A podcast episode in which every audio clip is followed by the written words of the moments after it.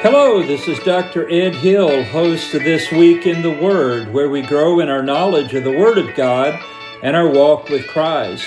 I'm glad you joined us on this episode for Sunday, July 25th, 2021. We are continuing in our series, Matthew's Messiah, from the Gospel of Matthew.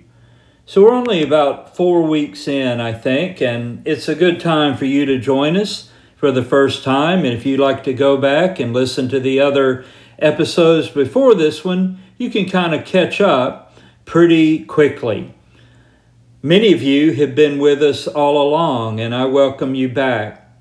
We have listeners somewhere in Russia, in Iowa, in the United States we have listeners in Canada, Australia, and many states within America. But I'm glad you're listening. All right, let's get to it. If Jesus is Matthew's Messiah, which he is, and that means he's the king, then the Sermon on the Mount that we're going to begin to look at today is the Messiah's manifesto, the king's kingdom decree. Israel as a nation, the Jewish nation, failed to be the missionary kingdom that God had intended that they be. You know by how far they missed it? They missed it by 18 inches. Really, Pastor Ed? What do you mean? Well, it's about 18 inches from the head, the mind, the brain, to the heart.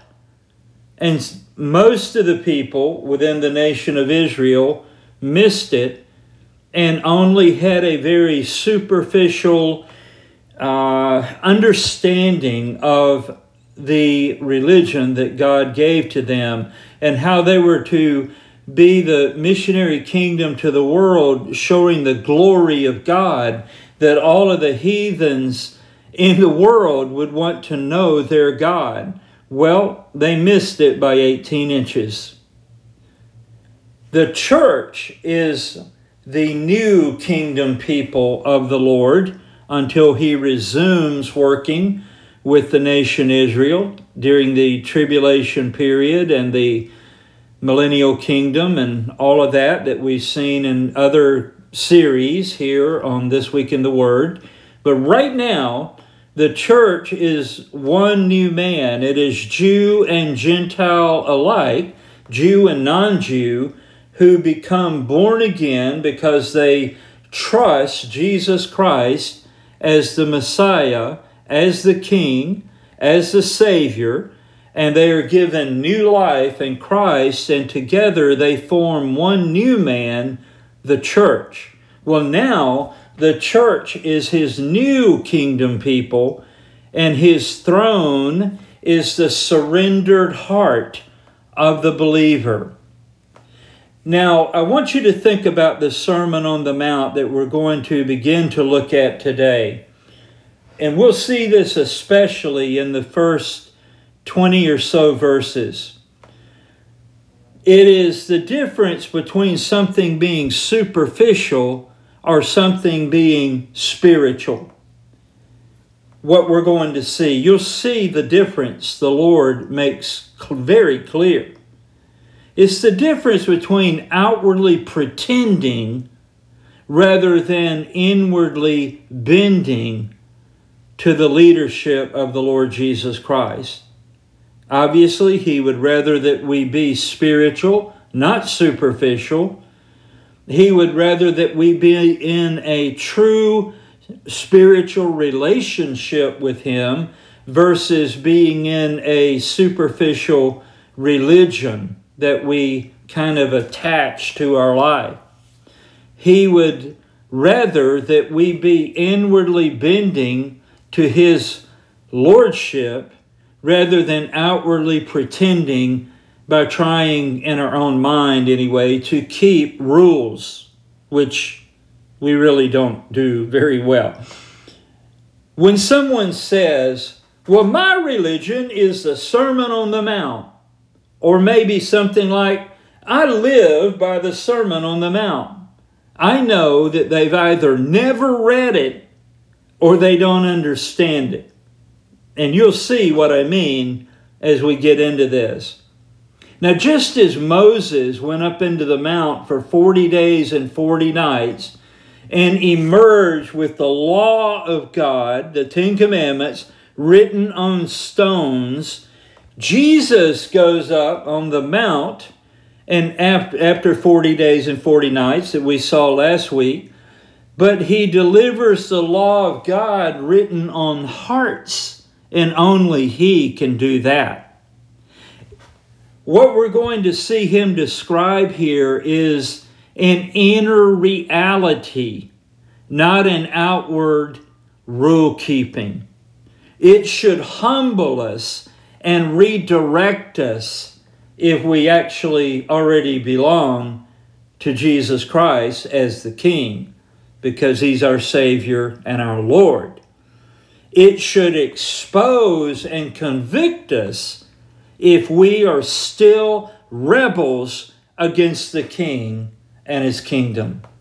So you will begin to see which you are as we go through the Sermon on the Mount. Now, again, to understand the historical setting here, Christ has been baptized by John the Baptist, which is the initiation of being um, being publicly identified as the promised Messiah.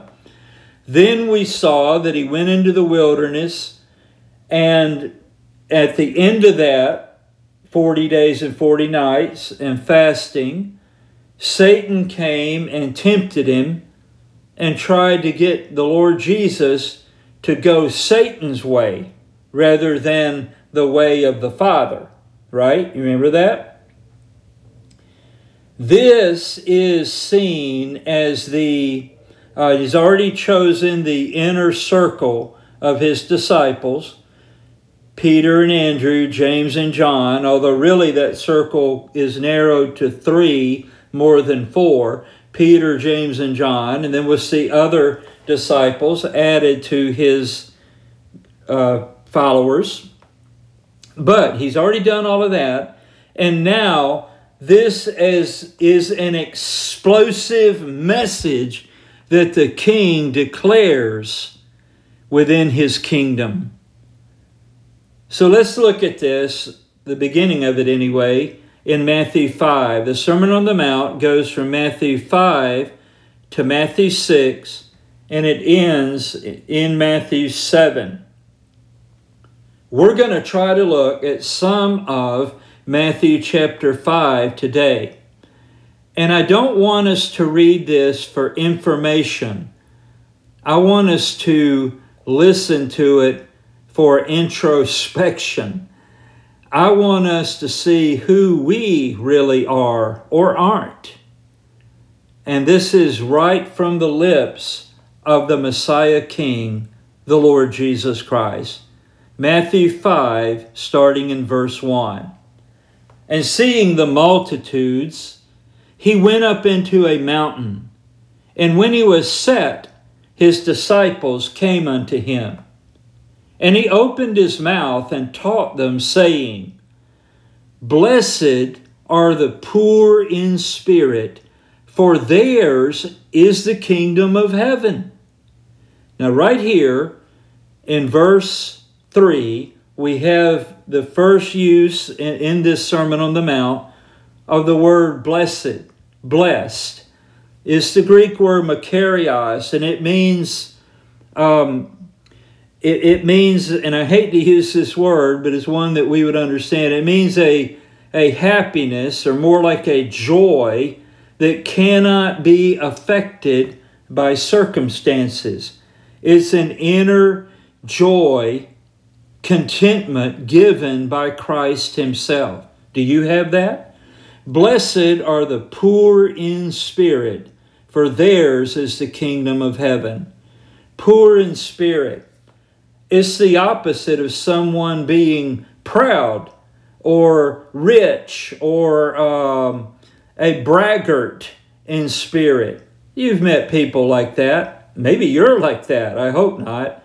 But blessed are the poor in spirit, for theirs is the kingdom of heaven. When you begin to hear the teaching of the Lord in the Sermon on the Mount, if you really, really hear it for what he's teaching, you are going to find yourself being poor in spirit. You're going to know that all of the rule keeping that you could ever do are nothing but rags compared to Christ and what he wants to do in our lives. It is only through what who he is and what he has already done that we can be truly spiritually rich. Blessed are the poor in spirit, for theirs is the kingdom of heaven. Blessed are they that mourn, for they shall be comforted. This is not talking about although I, I guess there would be an application here, but this is not talking about when, let's say, someone lose, loses a loved one and they, they are in grief, they are mourning. Blessed are they that mourn, for they shall be comforted. Obviously, there are many people who mourn the death of someone and they're anything but comforted, even days, weeks, months, and years later. So that's not what the Lord is saying here. Blessed are they that mourn. Do you do you weep inside and you may or may not have tears, but do you have grief about the things that grieve God? For example, the slaughter of the innocents. And I don't mean just what happened after Christ was born and Herod slaughtered the babies. We've looked at that. I mean the slaughter of babies in the womb. This is a moral issue with God. Is it one with you? Blessed are they that mourn, for they shall be comforted. And there are many other ways to describe that, but that would be a good one. If it doesn't bother you at all, well, you better check about whether Christ is your King. Blessed are they that mourn, for they shall be comforted. We even mourn for our own sin, realizing how vastly far away from God's standard of righteousness we are. Blessed are the poor in spirit, for theirs is the kingdom of heaven. Blessed are they that mourn, for they shall be comforted. Blessed are the meek, for they shall inherit the earth. Now, that's one that makes people do a double take right there. Unfortunately for us, the English word meek rhymes with the English word weak, but that is not what is meant here. Blessed are the meek, it is a Greek word, uh, the Greek word, and I can't remember it right now, but what it's talking about is, is used in Greek for a horse under control. Now, a horse is very powerful, but it's guided by the rider, by the reins and the bit, right? Blessed are the meek. So we may be very powerful, but the world would look at us as weak for sure. But but we simply are under the Lord's control. Moses was considered and even called a meek man, but he was anything but weak. The Lord Jesus Christ, we often say that he was meek and lowly, but in no way was the Lord Jesus Christ in his earthly ministry weak. He is eminently powerful. Blessed are the meek, for they shall inherit the earth. You know, the world system teaches what the prince of this world, Satan, wants people to think about living on planet earth. You know, you gotta you gotta get all you can, can all you get, and then guard the can, right? You've got to assert yourself. You've got to be the big man on campus. You've got to get your way at all costs. Well, that's how lost people think. That's how people think who do not know the Lord Jesus Christ. And it's everywhere. Jesus says, as the Messiah King, blessed, I mean, you want to be really, truly happy? You want to have a joy that cannot be taken away? Blessed are the meek, for they shall inherit the earth. It reminds me of Abraham when he had his wells stolen. He didn't go beat somebody up about it he surrendered it to God and he just dug more wells and God blessed him. And ultimately, God's going to sort all that out, right? Blessed are the meek, for they shall inherit the earth. Here's another one. Blessed are they which do hunger and thirst after righteousness, for they shall be filled. Have you ever been truly hungry and truly thirsty? Let me define that physically for you.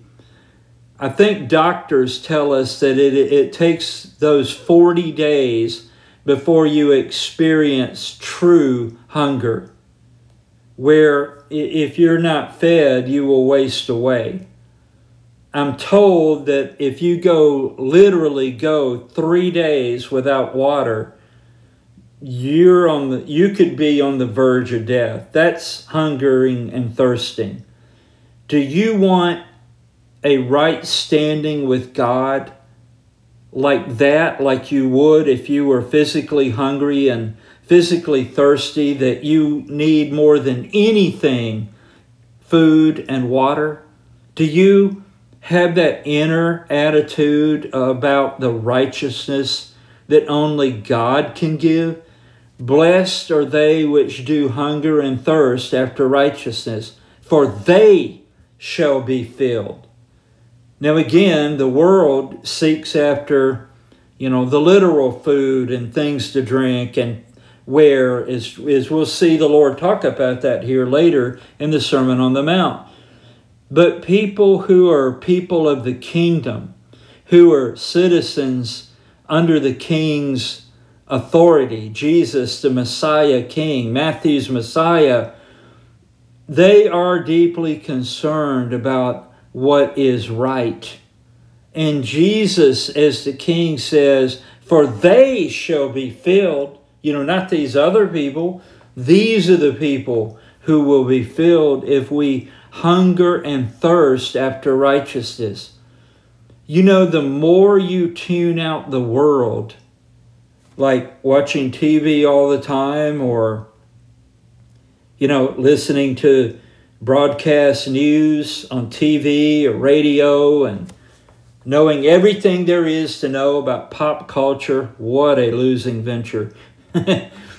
but you may, you may know everything there is to know about that, about um, sports and all the stuff we could name that the world is bananas about they're not that's not how someone's going to be satisfied or filled. Jesus says, the ones who will be filled, the ones who will be truly content in a way that even if things go bad with them or for them, put quote marks around that, you know, bad things happen, their inner contentment is not robbed from them.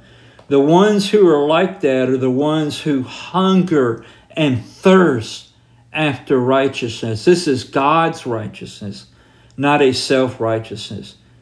Blessed are the merciful, for they shall obtain mercy.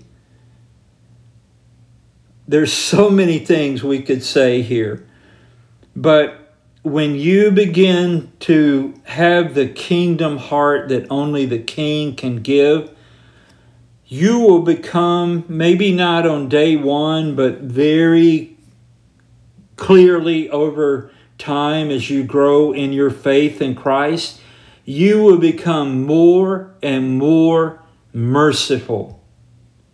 When others have wronged you or they're doing wrong, rather than than uh, judging them and writing them off and getting back at them. Instead, you will show them the same kind of mercy that God has shown you. Amen. Blessed are the merciful, for they shall obtain mercy.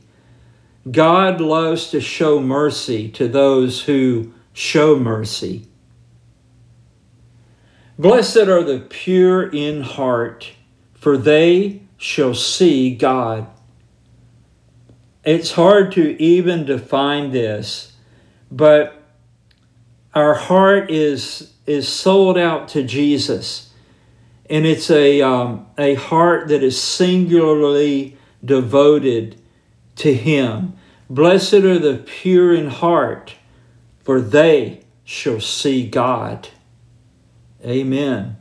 Blessed are the peacemakers, for they shall be called the children of God.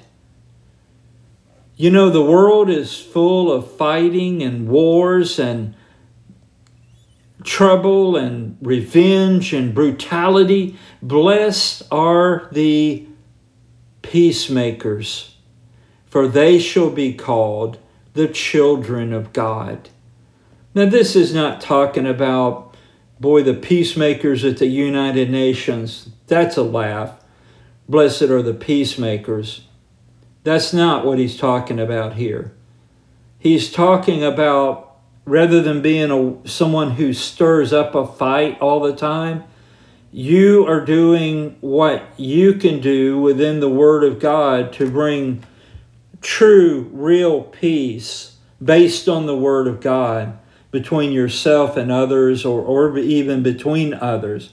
Blessed are the peacemakers, for they shall be called the children of God. Why does it say that?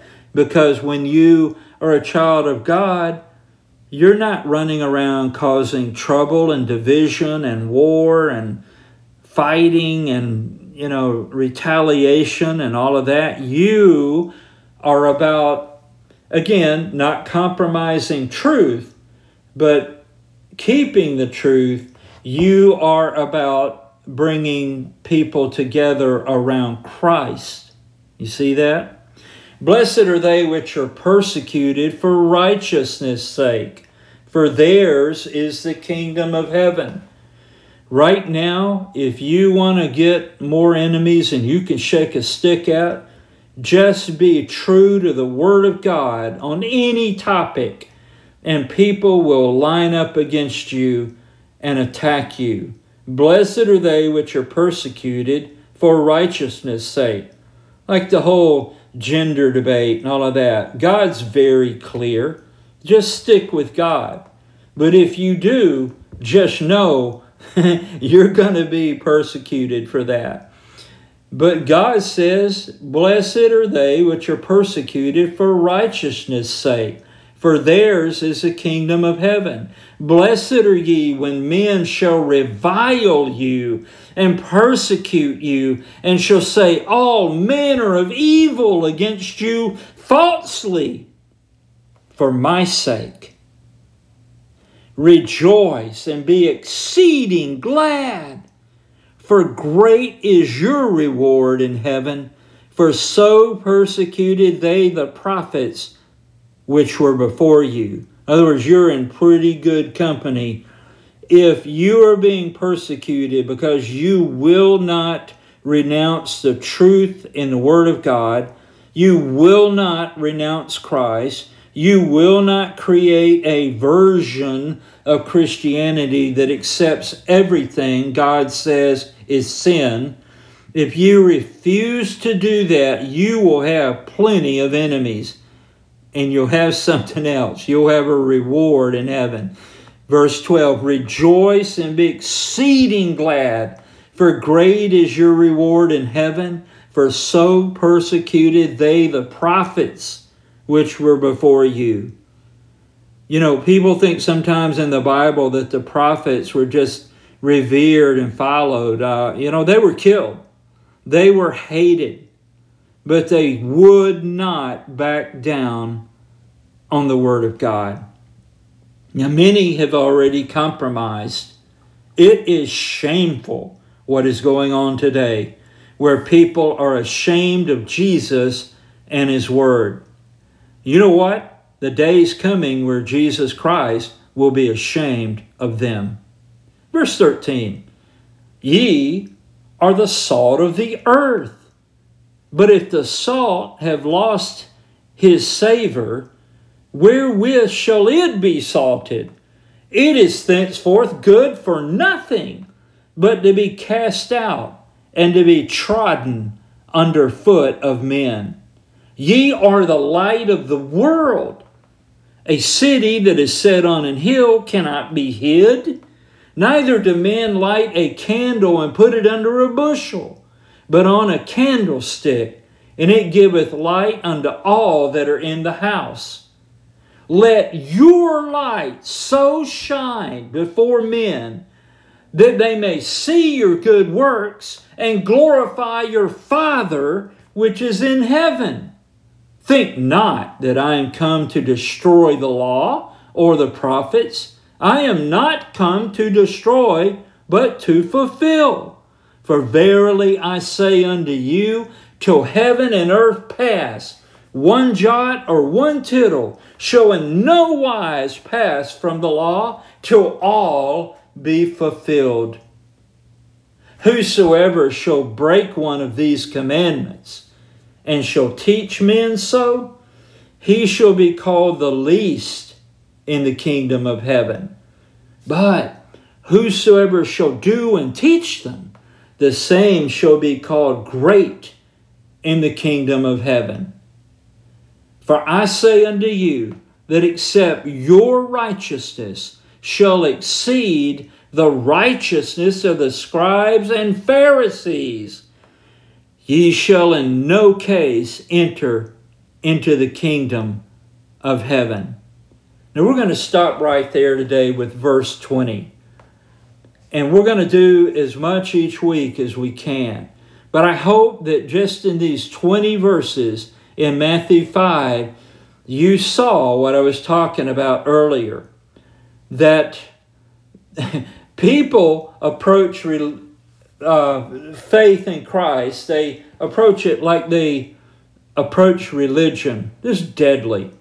It's an inner thing. Now, when Jesus is the king of your heart and he's ruling in your life, that will that will definitely show in who you are and how you live.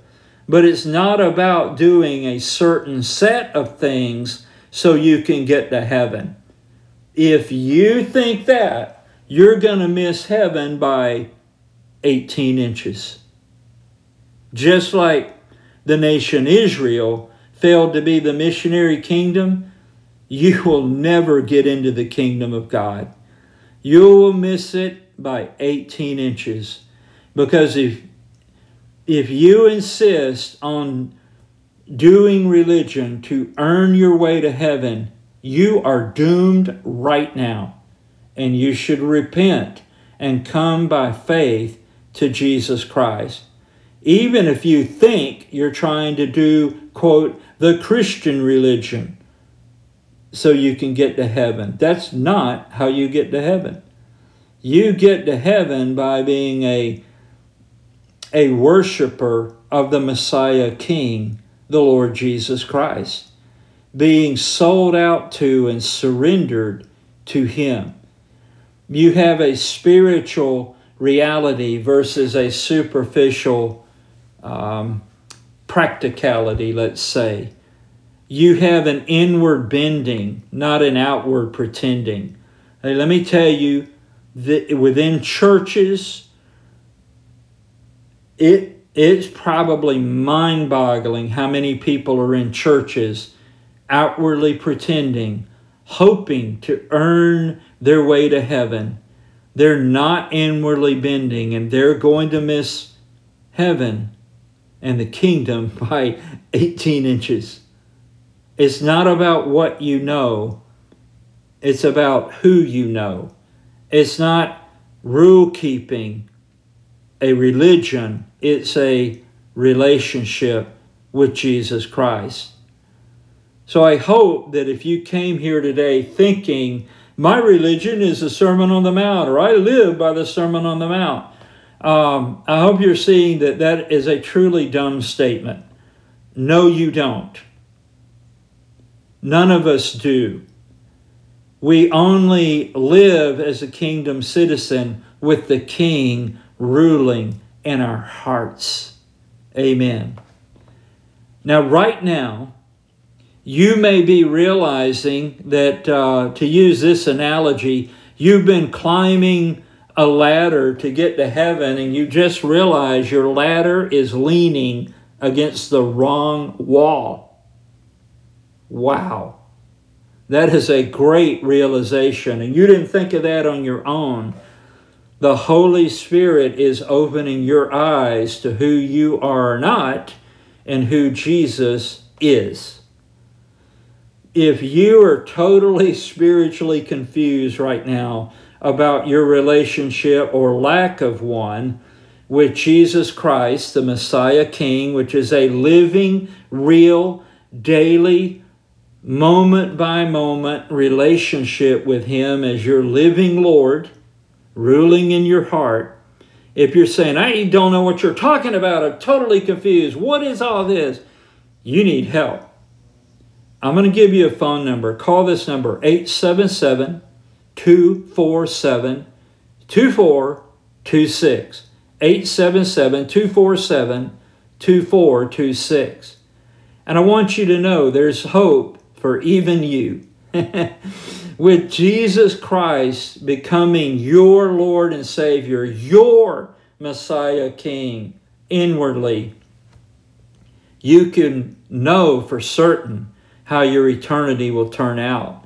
Instead of following Satan and being condemned to an eternal hell with all the rebels that follow him, even the religious ones, instead of that, you can follow Jesus Christ and be welcome into heaven and an eternity with Him.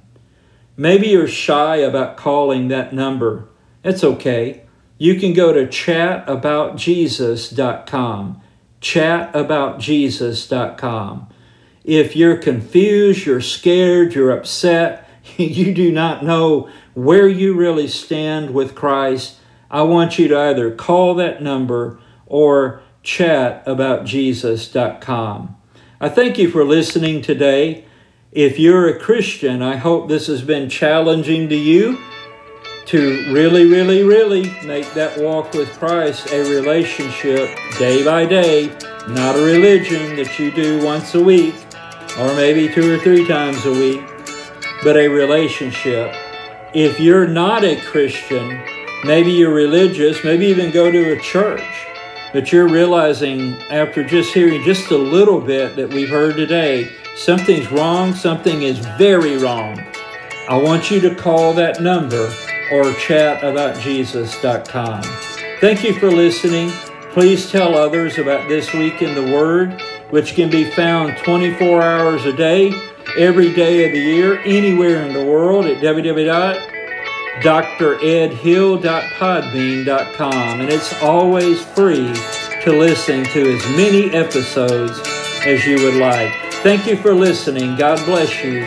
We'll see you on the next episode. Bye bye.